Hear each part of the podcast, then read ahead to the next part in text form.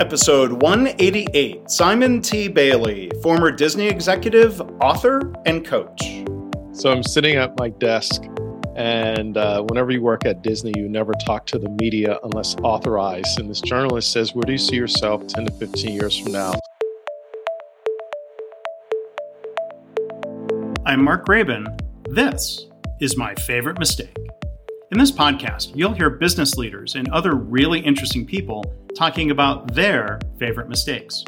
Because we all make mistakes, but what matters is learning from our mistakes instead of repeating them over and over again. So, this is the place for honest reflection and conversation, personal growth, and professional success. Visit our website at myfavoritemistakepodcast.com for more information about Simon T. Bailey, his books, his speaking, and more, look for links in the show notes or go to markgraban.com slash mistake 188. Well, hi, everybody. Welcome back to My Favorite Mistake. Uh, my guest today is Simon T. Bailey. He is a keynote speaker, he's a success coach, an author, television host, philanthropist. We'll talk about um, some of those different roles. He's worked with over 2,000 companies in 50 different countries. Success Magazine calls Simon one of the top 25 people who will help you reach your business and life goals. And so, before I tell you a little bit more about Simon and some of his work, welcome to the podcast, Simon. How are you? Thank you so much for having me. Good to be with you. Well, I'm excited to hear your story. There's a lot we can talk about related to your latest book. Um, you know, Simon, tell you a little bit more about him, the author side of Simon. He's uh, the author of books including Release Your Brilliance, the four steps to transforming your life and revealing your genius to the world. And his most recent book, Ignite the Power of Women in Your Life, a guide for men. So before starting uh, his company, Simon worked for the Walt Disney Company, including four years as the sales director for the Disney Institute. He has degrees, including a master's degree from Faith Christian University and three honorary doctorate degrees. So you can learn more about Simon at his website, simontbailey.com. And his book's website, the most recent book, is ignitethepowerofwomen.com. So you can look for links for all of that in the show notes. So, you know, Simon, gosh, of the, the, the different things you've done in your career, I'll be curious to hear, you know, when and where and how. Um, what was your favorite mistake? So I'm sitting at my desk, and uh, whenever you work at Disney, you never talk to the media unless authorized. And this journalist says, "Where do you see yourself 10 to 15 years from now?" And I said, I see myself as the president and CEO of the Walt Disney World Resort and eventually the chairman and CEO of the Walt Disney Company. And he puts this in print. Uh, so the article comes out, Florida Business Trend magazine, page 12. And my boss says to me, What in the world were you thinking when you did this interview? And I said, Larry, I work at this company whose motto is if your heart is in your dreams, no request is too extreme. When you wish upon a star, it makes no difference who you are funny today, not funny then. he didn't appreciate that being kind of. Oh, no, he didn't appreciate it. At him, no. And to make matters worse, I get a call from the senior vice president, who was my executive sponsor and mentor. And he reported directly to the president, Al Weiss. And he says, Do you need me to go to Al on your behalf? Because this is really bad. And I said, How bad is it? He was like, Simon, if this article would have come out before the markets closed, people would say, Who's this guy that's in line to be president at Disney? And so I was like, No, don't go to Al. So H- HR shows up, asks me to sign a little piece of paper that went in my personnel file. And Mark, let's just say Disney didn't fire me that day. But about a year later, I heard the footsteps coming and they were not singing. It's a small world after all. mm. um, gosh, so there's a lot to unpack or dig into though. And i'll and I'll, I'll try to ask this in a more friendly or constructive way than you heard it at work that day. But simon what were you thinking? Or like what i mean because you, you like you like you stated you you knew probably to be careful. Was it was it okay? Was it authorized to be talking to that reporter about something just not that? I, or? I was not authorized at all. My name was not on the disney list of, to talk to the media. Mm-hmm. and when i look back now uh, you know, this is 20 plus years ago. I was, uh, it was a lot of ego. I had a lot of ego. I was in my way. I was way over my skis. mm-hmm. yeah. And the, the, the, reporter had found you. He found me to, to talk I, about like, some issue related to, is this still related to Disney Institute? He wanted a story that he had to write. mm-hmm. and he got my name and number, calls my desk. I mean, you know, I'm like, heck, what the heck? Let's go for it. So yeah. Uh, so you yeah. you answered the phone and it was kind of spur of the moment as opposed to having time to think about it. Like sometimes a reporter will email you and say, "Hey, would like to talk," and you can process it. But like they they caught you and boom. I mean, they asked that question and you and you gave them an answer. I did. It was it was a magical moment for me saying I want to be the number one guy at Disney and not to think it through that he's going to put this in print and it's going to come out and then what are you going to do? Yeah. I didn't think it all the way through.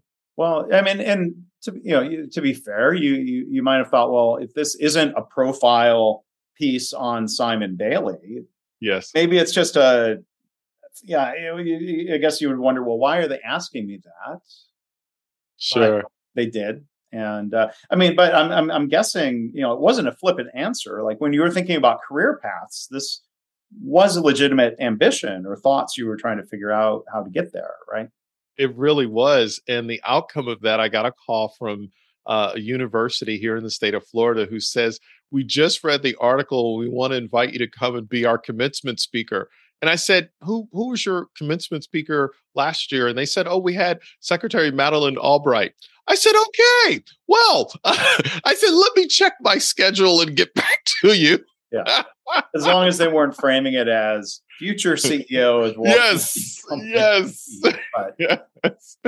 um, so, so, I mean, so th- that exposure in the article, it sounds like got you some additional exposure and opportunity at least. It did. It changed the trajectory of, of my future. Mm. Uh, literally, I, I said yes to the being the commencement speaker and was the youngest ever spoke for 10,000 people and it just uh it kind of confirmed that okay i think it's probably a good time to leave the mouse house.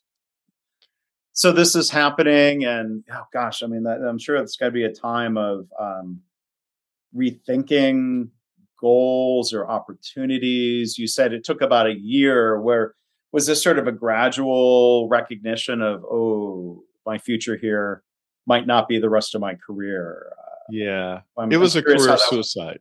It was career suicide. I saw it. I saw the handwriting on the wall. I said it's probably time for me to exit out and create a strategy. So I put my resume out on the street, got four job offers.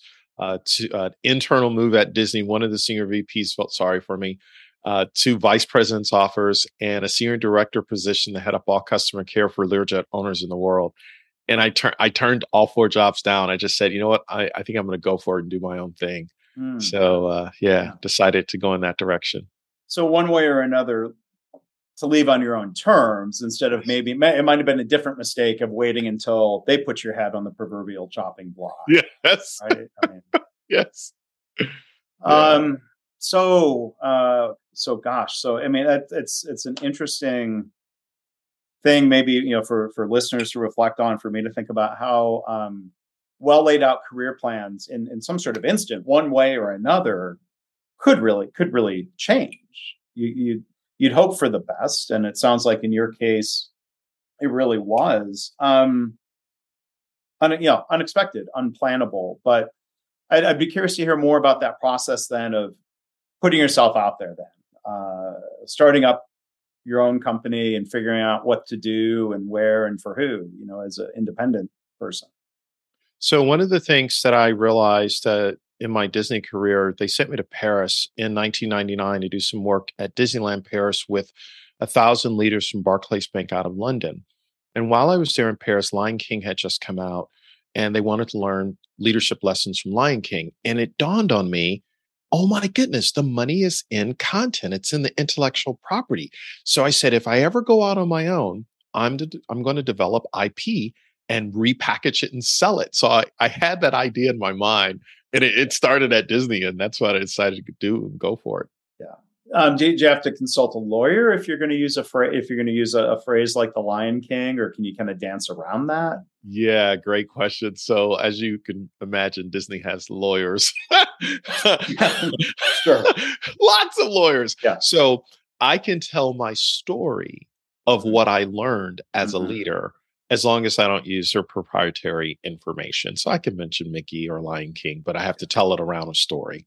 Okay, that makes sense. I mean, I. Mm-hmm Um, I've never, I don't want to be in the sights of their attorneys, but I, I remember some Simpsons episodes where they would make fun of uh, of Disney and then insert a joke about um, being, you know, though we're going to get sued. But I think it's actually now, ironically, all I think all of that now is owned by Disney. So yes, yeah, we'll mm-hmm. see if they go back and they have a sense of humor if they had to leave that in the old episodes. So that's uh, that's a little sidetrack there. So, um, so I, so as you're you're focusing on content and and speaking and and writing and you know from your own experiences and of thinking of all the things to share was the most recent book um, ignite the power of women was that driven by personal experiences with women in your life yeah, it was driven by an experience. My daughter came into my home office and she said, Hey, daddy. I said, Hey, baby girl. And I sensed she wanted to talk, but I was emotionally clueless.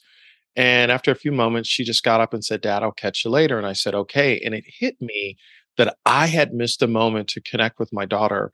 So when I came back home, I said, Madison, you wanted to talk to me. And she said, Daddy, it's okay. I said, No, it's not okay. Because if I don't change my behavior, you're going to marry somebody just like me. And her mother said to me, You give everybody the best of you, and you give us the rest of you, and I don't want the leftovers anymore. So, yes, after 25 years of being married, uh, we went through a divorce. And unfortunately, I had built a house but lost a home. I was chasing money but had no meaning. And I was pursuing status but really didn't have any uh, satisfaction. And so that mistake of not keeping the main thing, the main thing, family, right? Mm. Um, so that was a huge lesson, you know, for me to learn. Gosh, um, an unexpected bonus, uh, bon- uh, second mistake story. Bonus is not uh, the right word to use with um, reflections on a situation like that. But um, so, gosh, so uh, thinking about relationships then with with uh, wife and daughter and mm-hmm. Reflecting on that. I mean, so then how how how did it seems like uh, it sounds like well I'll just ask it my mistake. Reflections on on that is is part of what then drove you and inspired you with the book? Absolutely. So um, my divorce attorney suggested that i go and see a therapist and no guy wants to go and sit on a sofa with a therapist named anita who's been practicing for 40 years and has more degrees than a thermostat and anita says to me whatever you don't deal with will eventually deal with you and what mm. I didn't recognize at that moment, the book was already being written because I realized that I had messed up the relationship with my daughter, her mother, my mom, and I were had a bit of a distant relationship, arm's length relationship. And I had to get that right. So I started writing after going to therapy and and doing the work to say, wait a minute, hold on, I got to share this story. Yeah. Well, and and and I, I, I appreciate you sharing. There's there's certainly it, it, can be uncomfortable for people. There's certainly nothing wrong with going to see a, a therapist, and you know I think people in recent years are more willing to talk about that mm-hmm. openly. You know, there's mm-hmm. been times um, in in in my life or career where that's been helpful for me, like workplace situations. Like I I need someone else to help yes. me figure out what's going on. Is it a me issue or it's usually or sometimes a me issue um, if you're if you're taking these things seriously. But mm-hmm. um, so thank you for you know for for being willing to touch on that and, and share that. So um, is is is the book when you talk about back to that title? It's an interesting phrase: ignite the power of women. Is it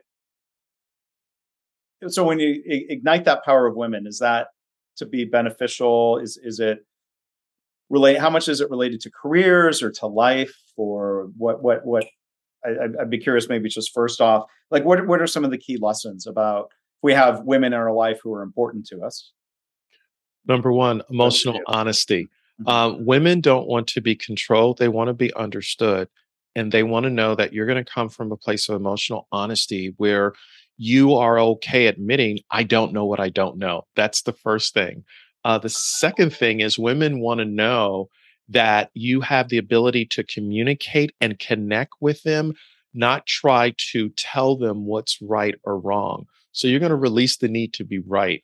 Uh, and it, the book is for men and women to enter into a deeper conversation, looking at your career, looking at your life and relationship. Yeah. And oh gosh, I mean, those things you said there are powerful. Um, even just helpful advice in in workplace scenarios, admitting you don't mm-hmm. know what you don't know, not mm-hmm. needing to know everything. Um, so again, I think uh, whether it's personal relationships or workplace relationships, you know, it, it is a, a human tendency to want to help right the ship for others. Like I've heard psychologists refer to this as uh, the righting reflex, not like writing a book, but righting, righting the ship, mm-hmm. or like it. It's well intended, but it usually falls flat or worse is counterproductive. Can you tell us more about like your experiences of like you're trying to be helpful, but it's not the right way to be helpful? Yeah, it's really coming down to the difference between authentic listening and selective hearing. And I think where I made the mistake, I would hear what I what I would want to hear, and that because I was a bit of a control freak, had a need to be right. I was not listening to what she was saying, wasn't listening to my daughter, wasn't listening to my mother. And I said, wait a minute, when I truly listen, I release the need to be right and I become open to what wants to emerge and grow from that situation. And and that's that's really well said. And uh, you know, I, one thing I jotted down, you know, from your book was this phrase. Um, you're making me thinking of the difference between needing, wanting, trying to help versus getting out of the way. Mm-hmm. Right. So if you if you're insp- if you're if you're um, igniting power or allowing that power, you know, not getting in the way of that. That's a mm-hmm. different. How, how can we help adopt that mindset of like getting out of the way as opposed to being too controlling? Yeah, I think the first thing is when we are in communication, we take a moment to pause and say, here's what I heard you say. Is this what you meant? Did I get it right? So become that mirror and reflect back to make sure you have clarity and not assumption. Mm and assumptions will lead to mistakes, as many, many of the guests um, in the series Absolutely. here. If you go back and say, well, for a lot of cases, what what was the cause of the mistake? A bad assumption mm-hmm. is, is, often at, at, the root of it. Um, maybe in your situation, there was this assumption in the moment that it was okay to share with the reporter, that it was okay to answer mm-hmm. those questions. But again, mm-hmm. it sounds like they kind of put you on the spot a little bit. But maybe there's a lesson learned, I guess if we're just back to your story real briefly, like if if a reporter calls you, and I guess you could always say, "Hey, let me take your number and call back." Right? Absolutely. Take your number, call back. Uh, start with the end in mind. If I do this, what's the ramifications? And then, is it about me or is it ego? Uh, just all of those things, you know. Yeah. yeah. So in and, and back to the book, um, you know, you, you talk about this being, um, you know, the age of the woman. Tell tell us about about that phrase and and and why that's the case. Here's why it's the age of the woman. Ninety-two percent of vacation plans made by the woman. Eighty-five percent of consumer purchasing made by women. 62% of car purchases made by women. In fact, the National Hockey League says that their fastest growing demographic of new fans, women.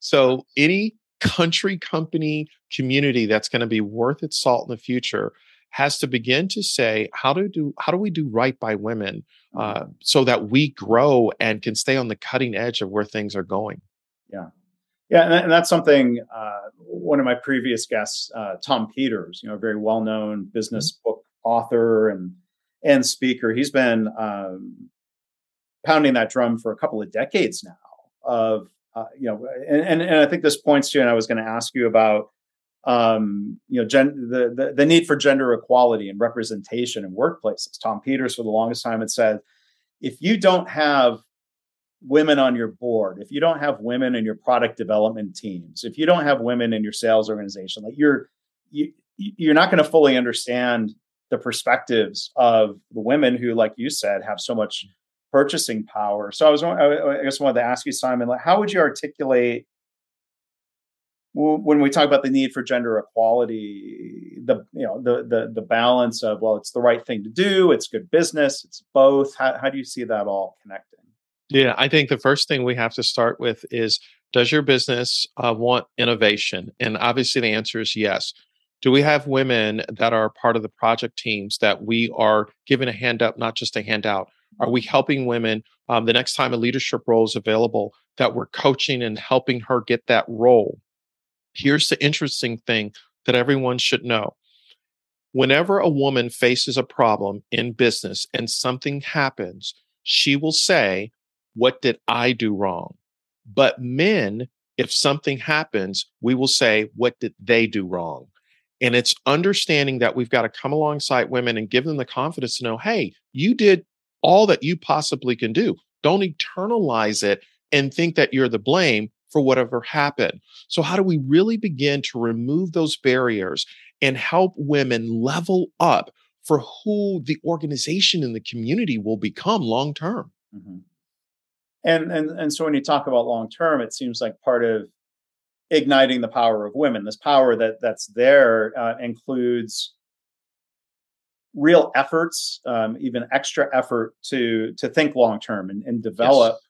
women at, of, of, of all ages, not just young girls. There's so much focus Absolutely. now, let's say, like on uh, on STEM education and mm-hmm. careers, mm-hmm. being inclusive and welcoming um, to girls. Um, but then I, I'm, I'm, guessing, you know, for, for women at any stage in their career, there's still a need and an opportunity to help level up. Tell, tell, tell us more about that.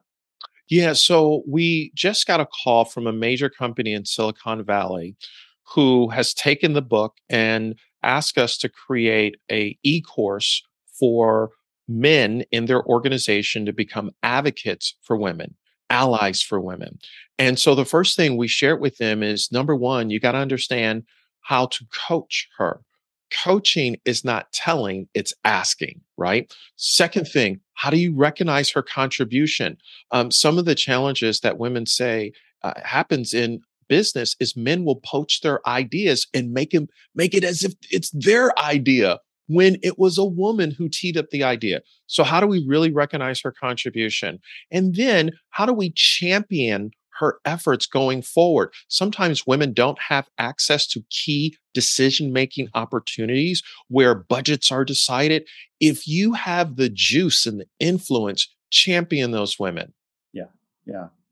And so then as as as we work on that or as a lot of people work on that or you know I, I would say you know, if, if, if, men over time have created this problem, men need to be part of the solution.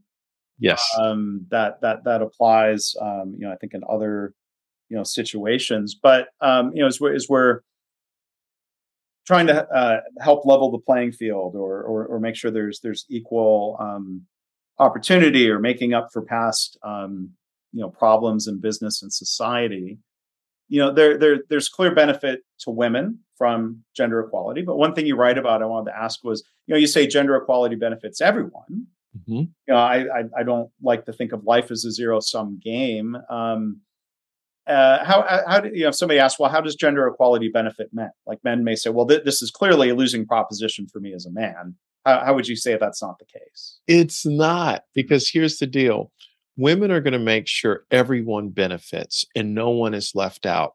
So, point in case, men, we tend to be at times linear in how we solve a problem, but women have a 360 degree, degree view. They'll look at it from a ton of different angles and bring questions that were like, whoa, we didn't even think about that.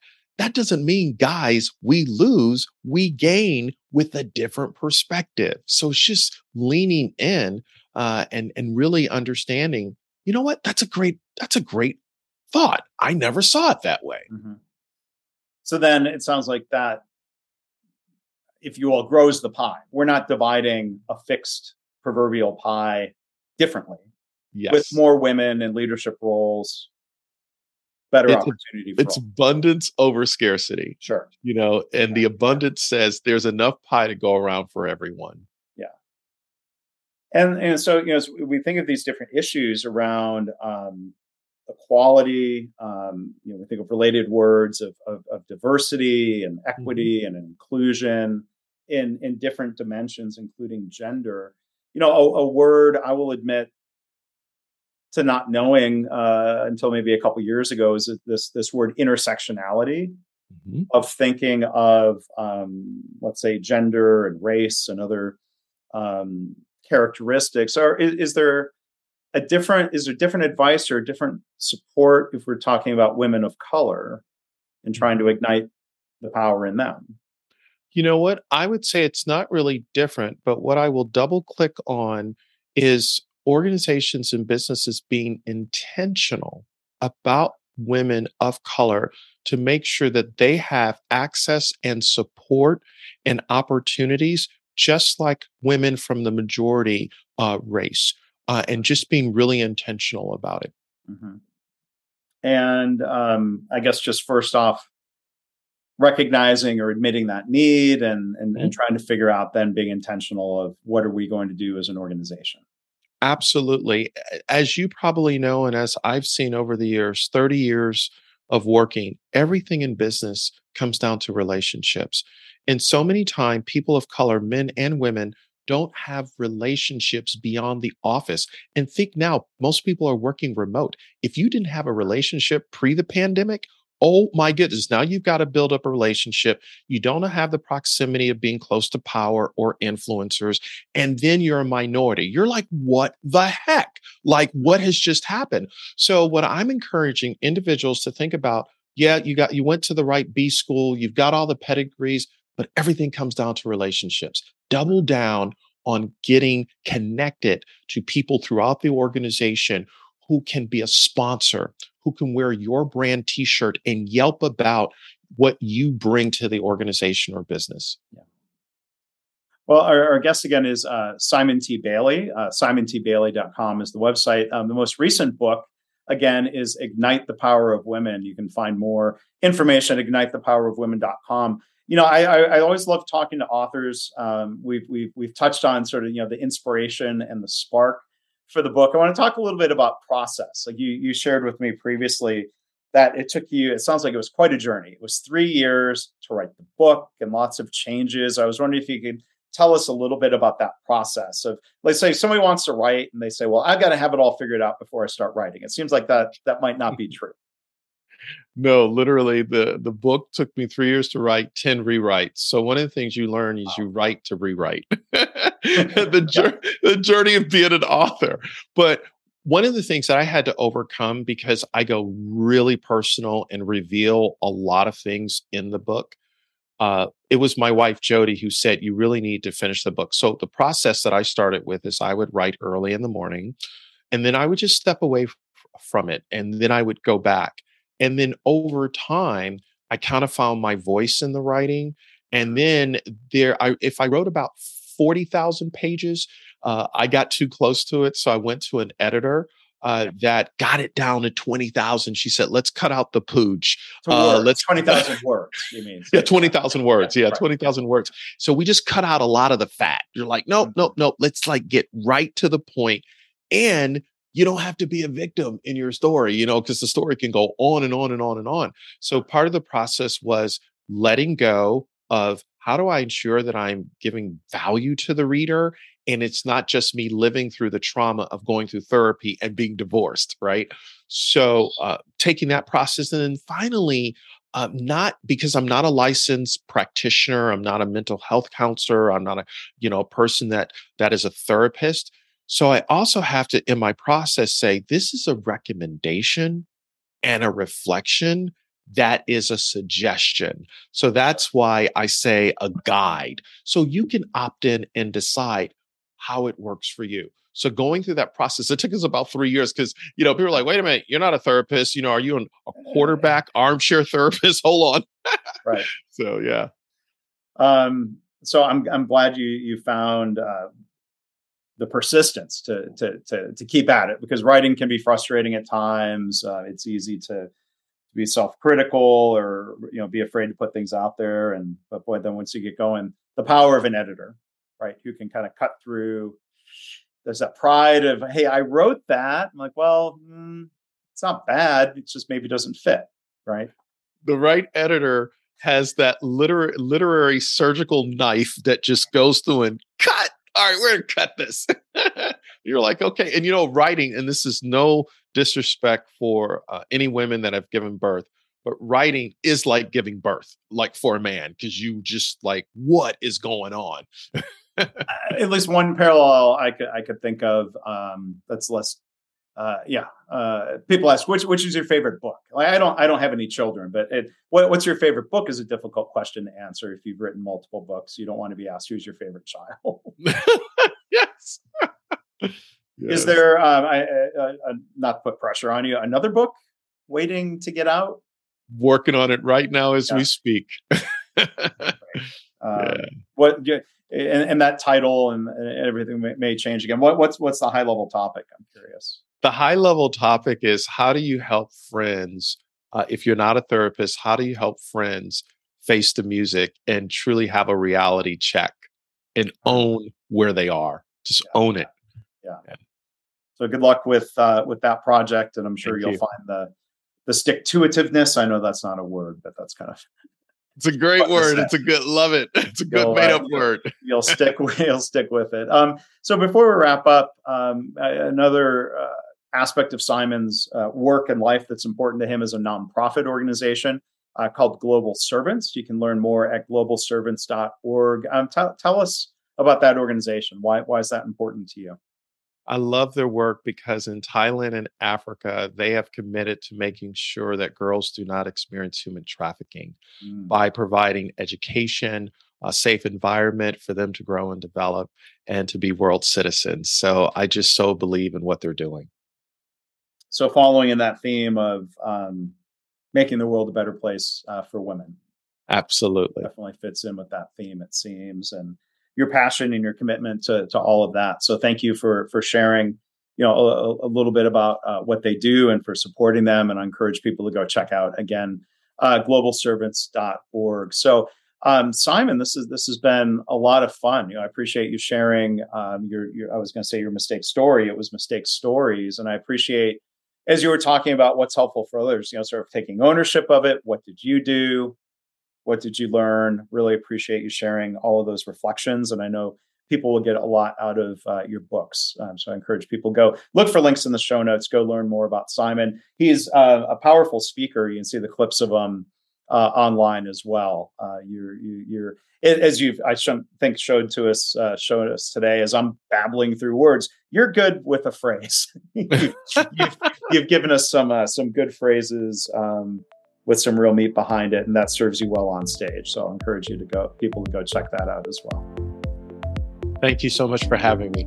Yeah, thanks for being here, Simon. Well, thanks again to Simon T. Bailey for being such a great guest today. For more information about him and all of his work, you can look for links in the show notes or go to markgraban.com slash mistake 188. As always, I want to thank you for listening. I hope this podcast inspires you to reflect on your own mistakes, how you can learn from them or turn them into a positive. I've had listeners tell me they started being more open and honest about mistakes in their work.